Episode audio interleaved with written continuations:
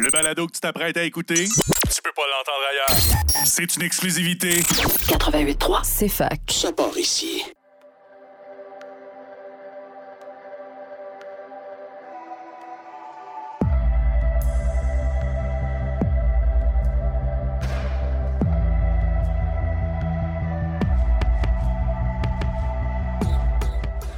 Bonjour, bienvenue pour un nouvel épisode de Estrie d'initiative. Estrie d'initiative pour un podcast souhaitant mettre en lumière les initiatives de son territoire à la rencontre des acteurs de changement en développement durable.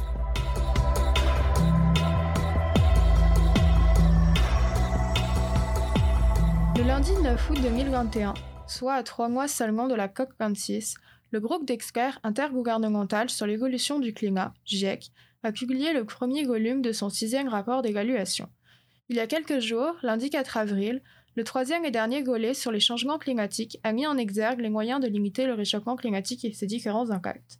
Ce sixième rapport présente les connaissances les plus avancées et récentes, fruit d'une collaboration de 270 scientifiques issus de 67 pays différents. Alors que partout paraissent des recommandations en termes de réduction d'empreinte carbone en aval de la production ou de la consommation, à l'image d'une démarche centrée sur le recyclage, certains acteurs souhaitent privilégier une approche davantage holistique, notamment en prenant en compte les analyses de cycle de vie. Dans cette optique, nous rencontrons aujourd'hui Catherine Houssard de l'OGNL Polycarbone, fondée par des étudiantes en génie au cycle supérieur de Polytechnique Montréal et affiliée au CIREG. Bonjour à nos auditeurs. Euh, Donc, euh, merci beaucoup Estelle pour euh, cette belle introduction. Je m'appelle Harold, bienvenue au podcast Estrie d'initiative.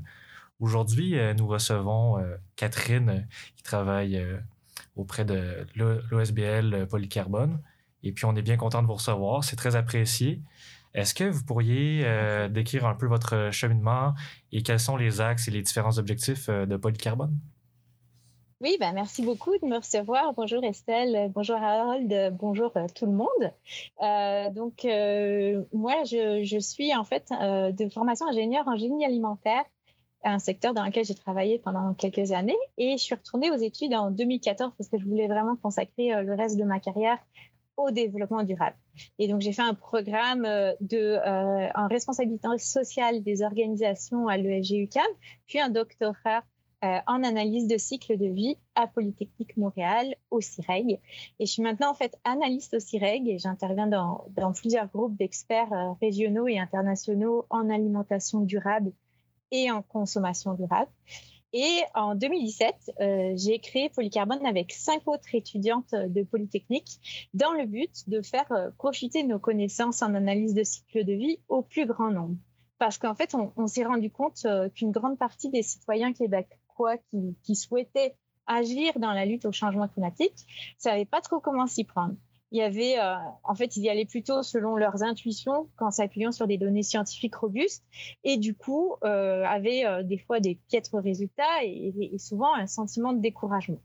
Donc, euh, en fait, la mission de, de Polycarbone, c'est de développer des solutions qui sont basées sur la science pour accompagner les citoyens québécois dans des changements d'habitude de vie et euh, leur permettre ainsi de réduire efficacement, et le mot efficace est, vraiment important, euh, leurs émissions de gaz à effet de serre.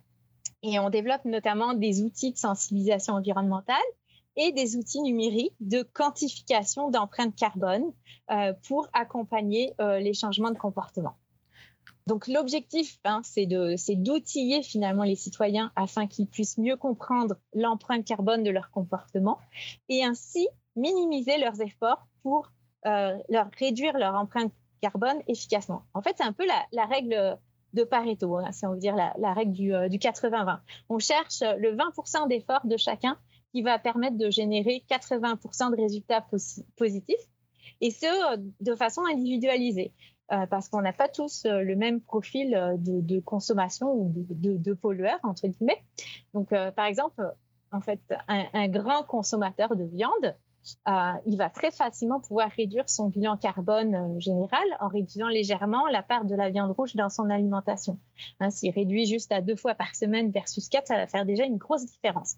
Alors qu'un végétarien, lui, euh, en fait, pour pouvoir améliorer significativement l'empreinte de son alimentation, ben, il va devoir réduire plutôt sa consommation de fromage en particulier ou de chocolat ou son gaspillage alimentaire s'il gaspille beaucoup. Donc, en fait, dépendamment du profil de la personne, c'est de trouver les points où on a le plus potentiel d'impact pour réduire notre empreinte carbone. Et donc euh, là, je vous parle beaucoup d'alimentation parce que c'est ce que je connais le mieux personnellement, et puis aussi parce que c'est un, axe de consommation qu'on a beaucoup euh, développé dans les dernières années euh, chez Polycarbone. Mais on travaille également sur d'autres axes de consommation, hein, les transports, la consommation vestimentaire, la consommation numérique, la gestion des déchets. Voilà, donc c'est un vaste programme. OK, donc plusieurs matières, plusieurs produits qui sont impliqués dans ce programme. Puis il y a beaucoup de missions euh, d'éducation envers euh, les utilisateurs de cet outil-là, si je comprends bien. Uh-huh. C'est très intéressant. Oui, exactement. À la base, c'est vraiment une, mission éducative euh, et, par la quantification, donc qui permet de prendre conscience, en fait, avec des chiffres, de l'impact de ces comportements. C'est oui, et puis on a vu aussi donc que diverses organisations mettaient en œuvre donc des outils pour mesurer facilement leur empreinte carbone. Il y en a qui prenaient en compte les habitudes des personnes, par exemple, de ce qui a trait au transport, à l'alimentation, donc comme vous parlez pour vous, à la consommation en général. On a des logiciels d'outils de mesure qui mesurent la surface terrestre requise pour produire l'ensemble des biens consommés par un individu. Euh, concernant Carbone, est-ce que vous pouvez nous en dire davantage à propos de l'outil numérique? Calcul impact que, que vous avez conçu, étant donné que vous parlez d'outils? Oui, alors euh, bah, effectivement, vous avez raison. En fait, il y a, de plus en plus d'outils. Hein, il y a une pléthore d'outils euh, qui se développent sur le marché, donc euh, notamment des, calculateurs d'empreinte carbone. mais en fait, la plupart de ces calculateurs, ils sont très génériques. donc, ils n'ont pas forcément une approche holistique et ils tiennent pas compte non plus de, de des spécificités régionales qui peuvent avoir une grande importance par euh, spécificité régionale, par exemple en prenant l'exemple du Québec, hein, la position de l'hydroélectricité dans le domaine de l'énergie, euh, notre position est unique au monde ah et euh, à consommation égale, en fait, quand on réduit la part de l'électricité dans, notre bilan carbone, en fait, ça n'a pas ça pas tant d'impact finalement parce que notre consommation d'électricité, elle est à base de l'électricité.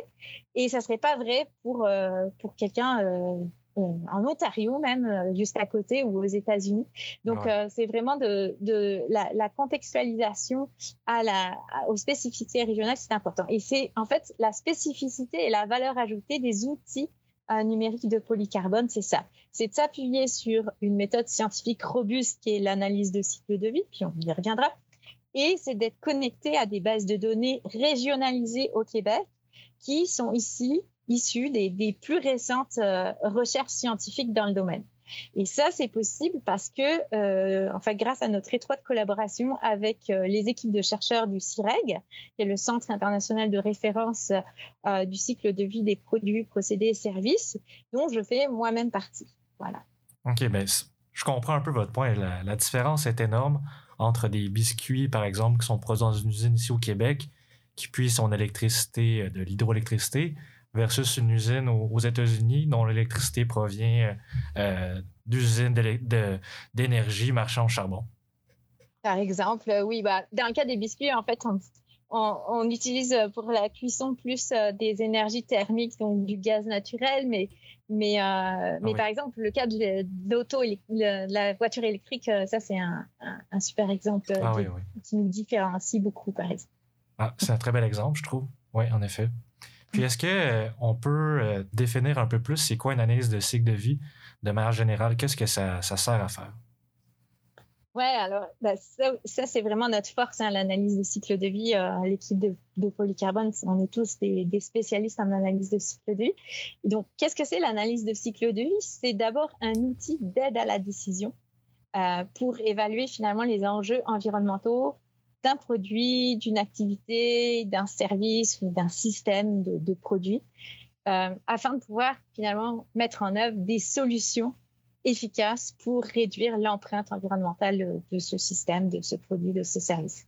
Et c'est une méthodologie d'évaluation d'impact euh, environnemental qui est normalisée, donc avec les normes ISO, et qui est reconnue par les Nations Unies comme étant scientifiquement euh, très robuste.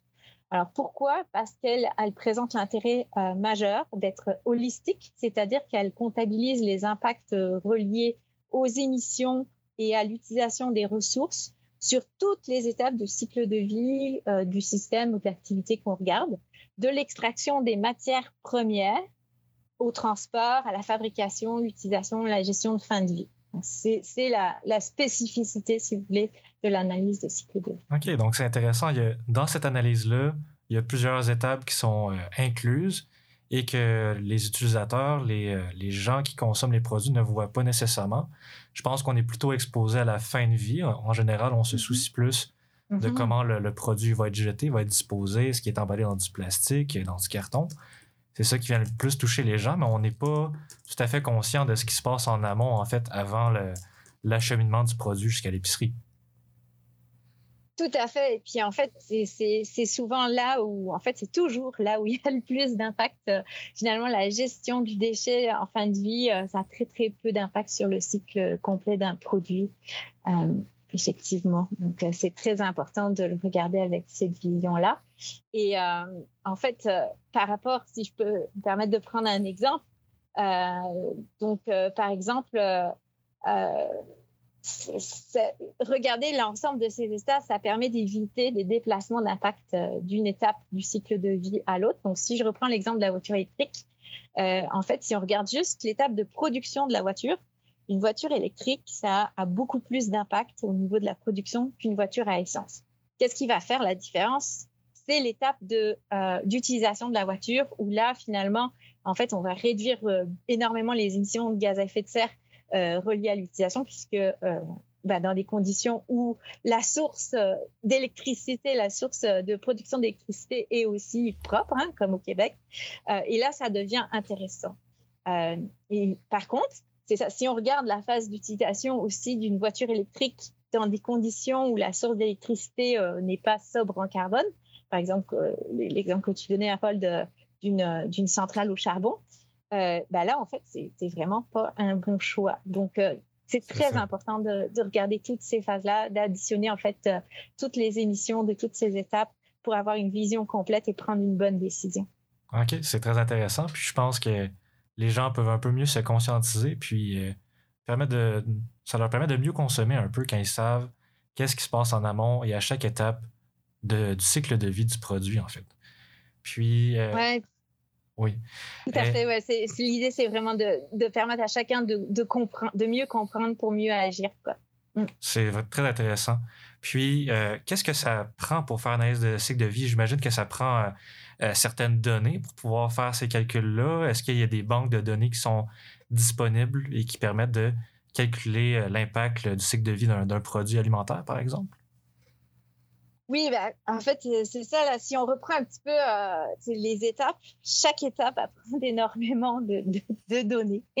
Euh, je, je, vais reprendre encore mon exemple de la voiture là, parce que en fait, si on veut se déplacer en voiture, ben, ça prend une voiture. Donc, ça veut dire extraire. Pour fabriquer la voiture, ça veut dire extraire des matières premières des sols, les transporter jusqu'aux usines pour fabriquer les pièces d'auto, transporter les pièces d'auto jusqu'à une usine d'assemblage, transporter à nouveau euh, ben, la, voiture assemblée euh, chez des distributeurs. Et toutes ces étapes, elles vont euh, nécessiter des ressources naturelles, donc des minerais, de l'eau, etc., de l'énergie et générer des déchets. Puis après, quand on est à la phase d'utilisation de la voiture, ben, ça prend évidemment la voiture, mais ça prend aussi du carburant.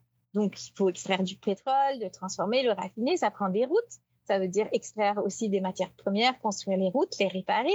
Ça prend des assurances, etc., etc. Et à chaque fois, euh, ben, ça requiert des ressources naturelles, de l'énergie et génère des déchets. Donc, on a besoin d'énormément de données afin de pouvoir faire l'inventaire de toutes ces émissions et l'utilisation de ces ressources pour chaque étape ou sous-étape euh, du cycle de vie qu'on étudie. Et heureusement, euh, on dispose de banques de données pour accéder à une grande partie de ces données rapidement. Les, les données, en fait, c'est le nerf de la guerre en analyse de cycle de vie. Donc le défi, c'est d'avoir des données suffisamment représentatives de l'activité ou du système qu'on étudie pour pouvoir faire une évaluation d'impact qui soit fiable et qui nous permette de prendre les bonnes décisions en matière d'atténuation. Donc, avec le temps, en fait, euh, ben, la communauté d'analyse de cycle de vie a construit de, très grosses bases de données qui sont de plus en plus complètes, donc euh, avec de plus en plus d'activités et aussi de plus en plus régionalisées. Et ça permet de faire des analyses qui sont maintenant de plus en plus fines et contextualisées à, une région donnée. On disait que c'était important. Et nous, euh, par exemple, en fait, au CIREG, donc le CIREG est en train de développer une base de données d'inventaire de la consommation québécoise. C'est un travail colossal de recherche, de collecte de données, de, de structuration de données euh, qui est aujourd'hui en constante évolution. Et Polycarbone, en fait, bénéficie de, de, de ce travail euh, fait par les chercheurs du CIREG euh, de façon à pouvoir finalement faire des, des, analyses, des calculs qui sont très robustes pour calculer l'empreinte carbone individualisée des Québécois. Très intéressant. Voilà c'est vraiment très intéressant. Puis je pense que c'est peut-être ça dont les, les, consommateurs ne sont, sont pas au courant, d'où est-ce que toutes ces données-là proviennent. Puis il y y a un processus euh, quand même laborieux qui se fait en arrière, euh, le calcul d'impact euh, d'un produit, par exemple. Même d'ailleurs, on a même des problèmes au niveau des organismes subventionnaires à leur faire comprendre que qu'est-ce qui nous prend du temps. C'est ça, c'est d'aller chercher les bonnes données et, euh, et, et, c'est, euh, et, et, pourtant c'est extrêmement important parce que euh, garbage in, garbage out, comme, comme on dit en, ouais. en bon anglais. Hein. en donc, effet. donc voilà. ouais. Puis, je suis très d'accord. Puis, euh, en fait, c'est important si on veut prendre en compte euh, les spécificités locales. Je pense. Euh, est-ce que, Estelle, tu voudrais rajouter oui, là-dessus? Bien sûr. On parlait justement de, de, données régionales. Vous introduisez la question que, que je voulais amener. En quoi, en quoi, finalement, le fait de présenter des données régionales, ça permet finalement d'avoir une vision holistique des enjeux? Alors, en fait, c'est pas le fait d'utiliser des données régionales qui permet d'avoir une vision holistique de, des enjeux. C'est le fait de considérer finalement toutes les étapes du cycle de vie pour calculer l'empreinte environnementale d'une activité qui va permettre d'avoir une vision holistique des enjeux. Par contre, la régionalisation, elle, elle permet d'avoir un résultat plus précis et plus fiable dans le contexte de l'étude euh, qu'on regarde et donc de prendre les meilleures décisions pour pouvoir agir là où ça va faire vraiment une réelle différence dans un contexte spécifique. Et donc c'est grâce à, à, cette régionalisation que Polycarbone peut proposer aux Québécois des solutions qui sont efficaces pour réduire leur empreinte carbone dans leur contexte personnel au Québec. Donc si on prend l'exemple par exemple euh, de la voiture, des données régionales, ça peut représenter la phase d'utilisation où est-ce que la voiture va consommer l'électricité puis ici au Québec, ça va être très différent la, la consommation d'électricité versus dans un autre pays où est-ce que l'électricité est produite euh, à partir de charbon. Donc, je pense un peu ça que sur quoi on voulait venir par euh, données régionales. C'est très pertinent. Exactement. C'est un très bon exemple. Super.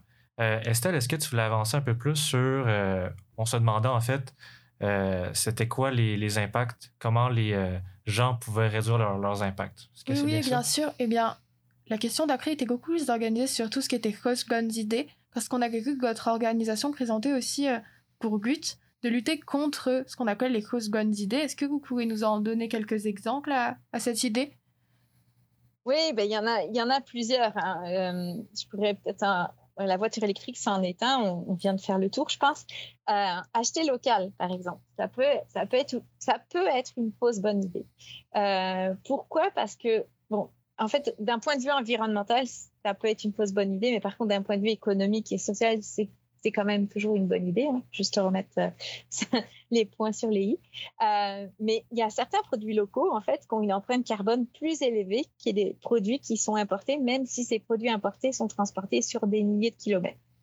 Euh, et ça, euh, en fait, c'est pas du tout intuitif comme euh, réflexion parce qu'on a toujours l'impression que c'est oui. le transport qui a beaucoup d'impact. Euh, mais en général, les tra le transport, c'est moins de 10% euh, je parle encore dans le domaine de l'alimentation que je connais mieux, hein, c'est moins de 10% euh, de l'impact d'un aliment, euh, même, même quand il est transporté.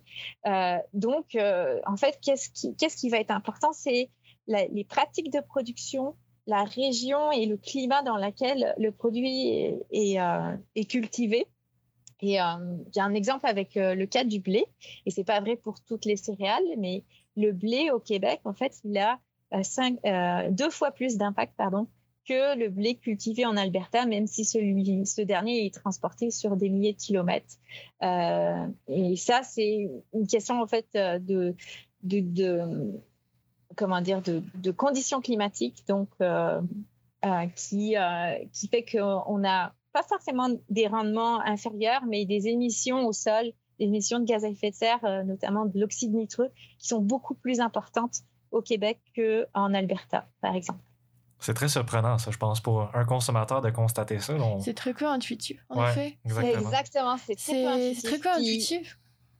Il y a si on veut prendre un autre exemple, là, je ne sais pas si on a le temps, mais euh, Bien sûr. les plastiques.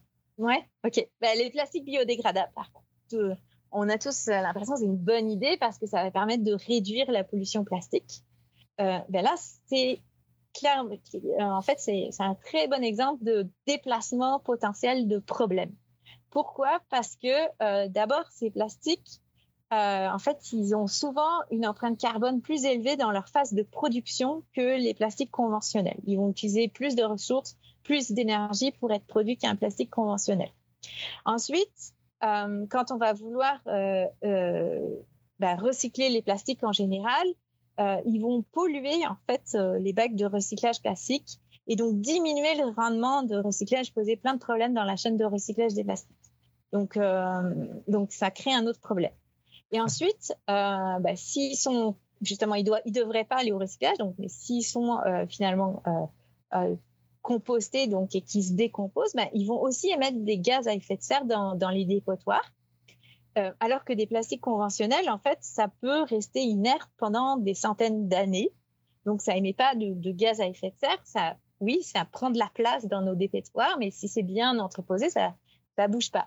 Donc ici, en fait, on, résout un problème qui est euh, celui de, de l'augmentation euh, des déchets dans nos sites d'enfouissement ou dans nos océans en en créant un autre qui est d'avoir plus d'impact sur les changements climatiques avec euh, des produits en fait qui émettent plus de gaz à effet de serre. Donc c'est de se soucier un peu de, de l'impact. Il y a différents types d'impact, lequel on veut prioriser? Il y a un choix à faire qui est qui est pas facile quand même. Là. Puis, euh, Tout à fait, c'est pas facile. Mais les analyses de cycle de vie permettent un peu de mieux comprendre c'est quoi les, les, impacts, puis euh, les, les, déplacements de problèmes, justement. Puis là, j'imagine que ça peut être un peu un, labyrinthe pour les consommateurs. Ils se disent bon, ben là, je vais, je vais consommer tel autre produit pour telle autre raison, mais ça cause un autre problème.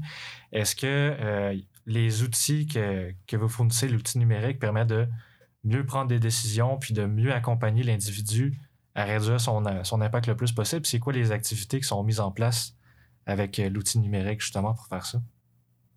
Oui, alors nous, on, en fait, on a choisi de, se focaliser sur euh, l'empreinte carbone. Donc, on ne regarde pas tous les types d'impact. puis ça, pour, c'est un, choix, c'est une priorité qu'on s'est donnée. donc, ça, permet déjà de décomplexifier la problématique. Euh, et puis, euh, en fait, on utilise finalement euh, les étapes, les principes de, changement de comportement dans tous les outils qu'on développe. Donc, le, le, premier principe, c'est de commencer par sensibiliser l'individu, donc comprendre d'où viennent les impacts en faisant son bilan carbone, et donc comprendre d'où viennent les impacts significatifs afin de pouvoir agir là où ça va faire une réelle différence en termes d'empreinte carbone. Ensuite, c'est de proposer des solutions parce que c'est bien beau de savoir, euh, OK, euh, euh, c'est là que j'ai de l'impact, mais comment je fais pour changer mes, habitudes Donc, ça prend des ressources.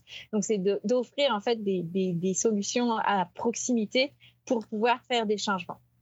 La, la, troisième étape, c'est d'aider les personnes à s'engager dans l'action parce que tu peux être sensibilisé, donc savoir qu'il y a un enjeu, un problème, savoir qu'il y a des solutions qui existent mais faire la démarche de, euh, passer à l'action, c'est autre chose. Donc pour ça, nos outils numériques en fait proposent euh, des défis ludiques euh, de passage à l'action en communauté, donc qui permettent aux individus de se dire bon bah pendant un mois là, moi je, je choisis de réduire mon gaspillage alimentaire de, de 50% ou alors ou de réduire ma consommation de protéines animales de, de 10%, etc., etc. Et la dernière étape, qui, est l'étape finalement la plus cruciale, c'est le maintien de l'effort dans le temps. Euh, et ça, en fait, ça vise finalement que le changement de comportement il devienne une nouvelle habitude de vie. Alors, c'est l'étape la, plus cruciale et la plus difficile. Euh, Qu'est-ce qu'on fait? En fait, nos défis déjà, ils durent en général un mois. ce qui peut être suffisant pour changer une habitude de vie, mais encore qu'il y a des études qui disent que ça prend plus de temps, puis ça dépend. et on propose aussi des systèmes de ludification, de récompense pour stimuler en fait l'effort, le maintien dans le temps de l'effort. Euh, mais c'est un enjeu, en fait, euh, et c'est un enjeu que, pas mal tous les outils numériques, euh, que ce soit Wet Watcher ou, des applications de fitness, etc., ont aussi, c'est finalement de faire en sorte que l'individu maintienne sa, nouvelle habitude de vie, son, effort dans le temps. C'est quand même motivant, je trouve, parce que graduellement, on, a des, on accumule des petites victoires pour progresser lentement vers des, habitudes de vie qui sont un peu plus éco-responsables. Mm-hmm. Oui, c'est ça. Et ça, c'est un très bon point que tu mentionnes, Harold, parce que, euh, en fait, c'est très difficile de. En fait, on ne peut pas tout changer en même temps.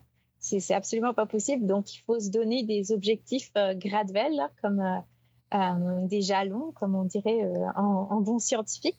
mais c'est important de ne pas mettre la barre trop haut. Donc, commencer par quelque chose euh, qui est facile à mettre en place, mais qu'on sait que ça va faire déjà une petite une différence significative et y aller tranquillement. Plutôt que se dire, OK, moi, je deviens zéro déchet euh, du jour au lendemain, puis se décourager tout de suite parce que ça demande énormément d'efforts euh, par rapport aux résultats que, en effet, on ne veut pas décourager mm. les, les consommateurs les et les consommateurs, en effet. C'est sûr. Non. Et puis, je vais rebondir sur une petite chose. Il était mentionné sur votre premier axe de développement que j'avais vu sur votre site qui se concentre sur la création d'un système de compensation carbone volontaire basé sur des projets donc qui générant de réelles réductions de gaz à effet de serre grâce à une quantification scientifique basée sur l'approche cycle de vie et représentation de la réalité québécoise. Qu'est-ce qu'on appelle finalement système de compensation? Oui, alors ça c'est c'est en fait euh, notre approche complète pour euh, boucler la, boucle, je dirais. Euh, en fait, l'idée originale de, Polycarbone, c'est vraiment d'aider les gens à changer leur comportement, donc à réduire leurs émissions de gaz à effet de serre. mais il y a beaucoup de gens qui préfèrent compenser, donc donner de l'argent à des organismes qui, eux, vont réduire les émissions de gaz à effet de serre plutôt que d'agir par eux-mêmes. Et puis, bah, ce système de, de compensation, alors, ça, peut être critiqué hein, parce que si tout le monde fait juste compenser, on réduit jamais rien. Donc c'est pas euh, c'est pas l'idée. Sauf que ça, aide des organismes comme nous euh, justement à pouvoir euh, développer ces activités.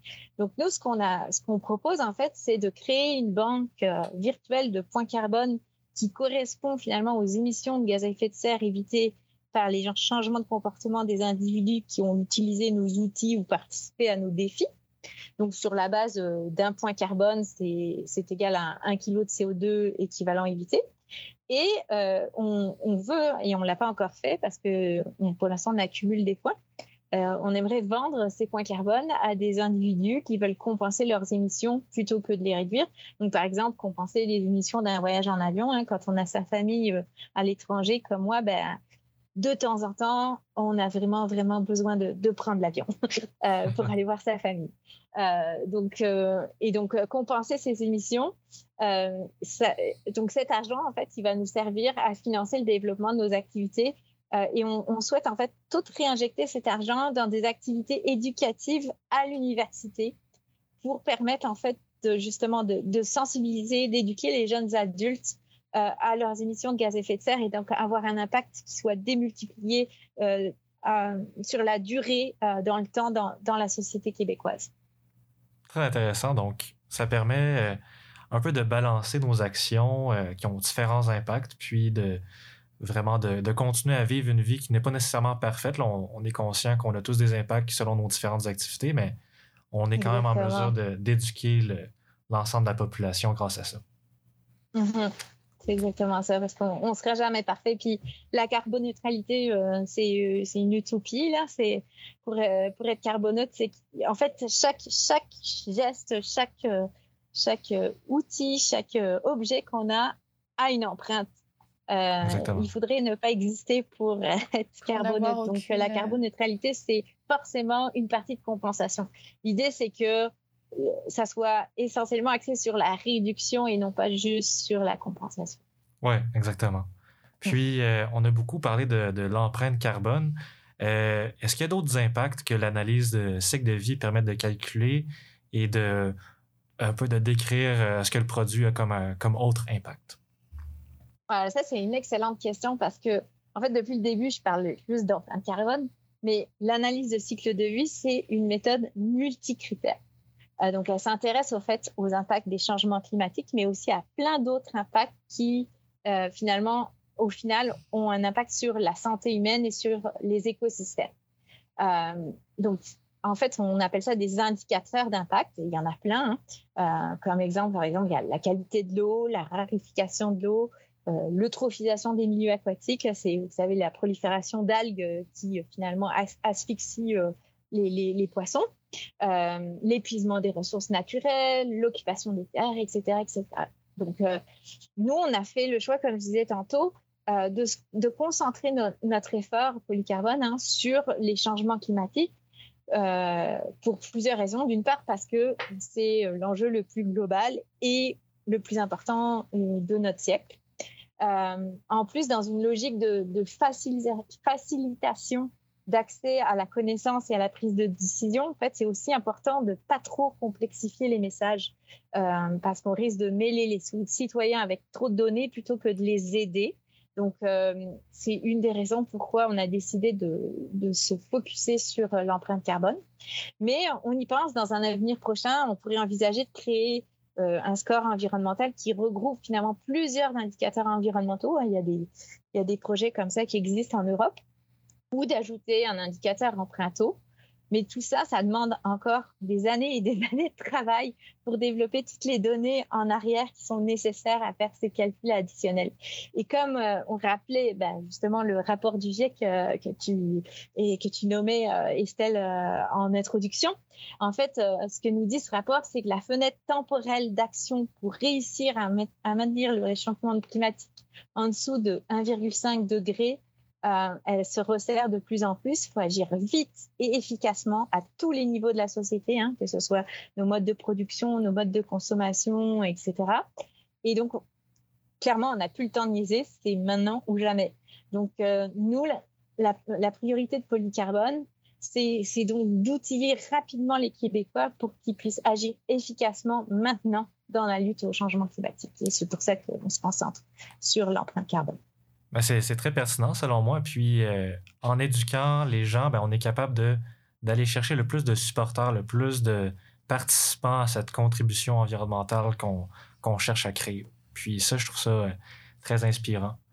Euh, je pense qu'on peut terminer là, sur une question qu'on pose à tous nos invités. Et je pense qu'on on en a un peu discuté, mais c'est quoi pour vous être actrice de changement? c'est une question qui peut être personnelle ou plus ouverte ou spécifique à ce, que, euh, ce que vous faites en fait là, euh, grâce à Polycarbone? Mm-hmm. Oui, ben, c'est quoi pour moi être actrice de changement? Euh, c'est finalement ben, utiliser mes connaissances pour, pour, pour éduquer finalement les, les, gens autour de moi au sens très large euh, et leur permettre ben, de, de, de, faire leur propre réflexion qui va leur permettre d'agir efficacement. C'est un peu de, cette façon, euh, en fait, avec notre approche scientifique, euh, qu'on est acteur de changement. Euh. Et puis, une, une autre, un autre élément important, c'est de c'est d'y aller avec des solutions et non pas, et non pas des problèmes. Ouais. Euh, nous, euh, tout, tout ce qu'on fait chez Polycarbone, c'est axé sur des solutions et non pas juste sur euh, il y a l'urgence climatique, ça va être une vraie catastrophe. Ça, ça fait 40 ans que tous les scientifiques le rabâchent et ça a absolument servi à rien pour l'instant. Donc c'est maintenant, c'est on est en mode solution. Donc c'est comme ça que on, on, initie des changements, je pense. Ben, je suis, je suis très d'accord avec votre point. Puis je pense que en faisant cela, ben, on, engage la population à mieux agir face à la crise environnementale et à en faire un processus collaboratif et commun. Donc, c'est très inspirant. Je vous remercie beaucoup, euh, Catherine, pour euh, cette euh, entrevue. Je vous remercie aussi. Très, très intéressant. Puis, on espère que nos auditeurs ont apprécié. Si jamais vous voulez avoir plus d'informations sur notre podcast, ben, il est disponible sur Spotify, également sur Apple Podcasts et sur le site de la CIFAC. Donc, on remercie tous nos auditeurs d'être avec nous aujourd'hui. Ça a été très plaisant. Puis, on se revoit une prochaine. Merci. Au revoir.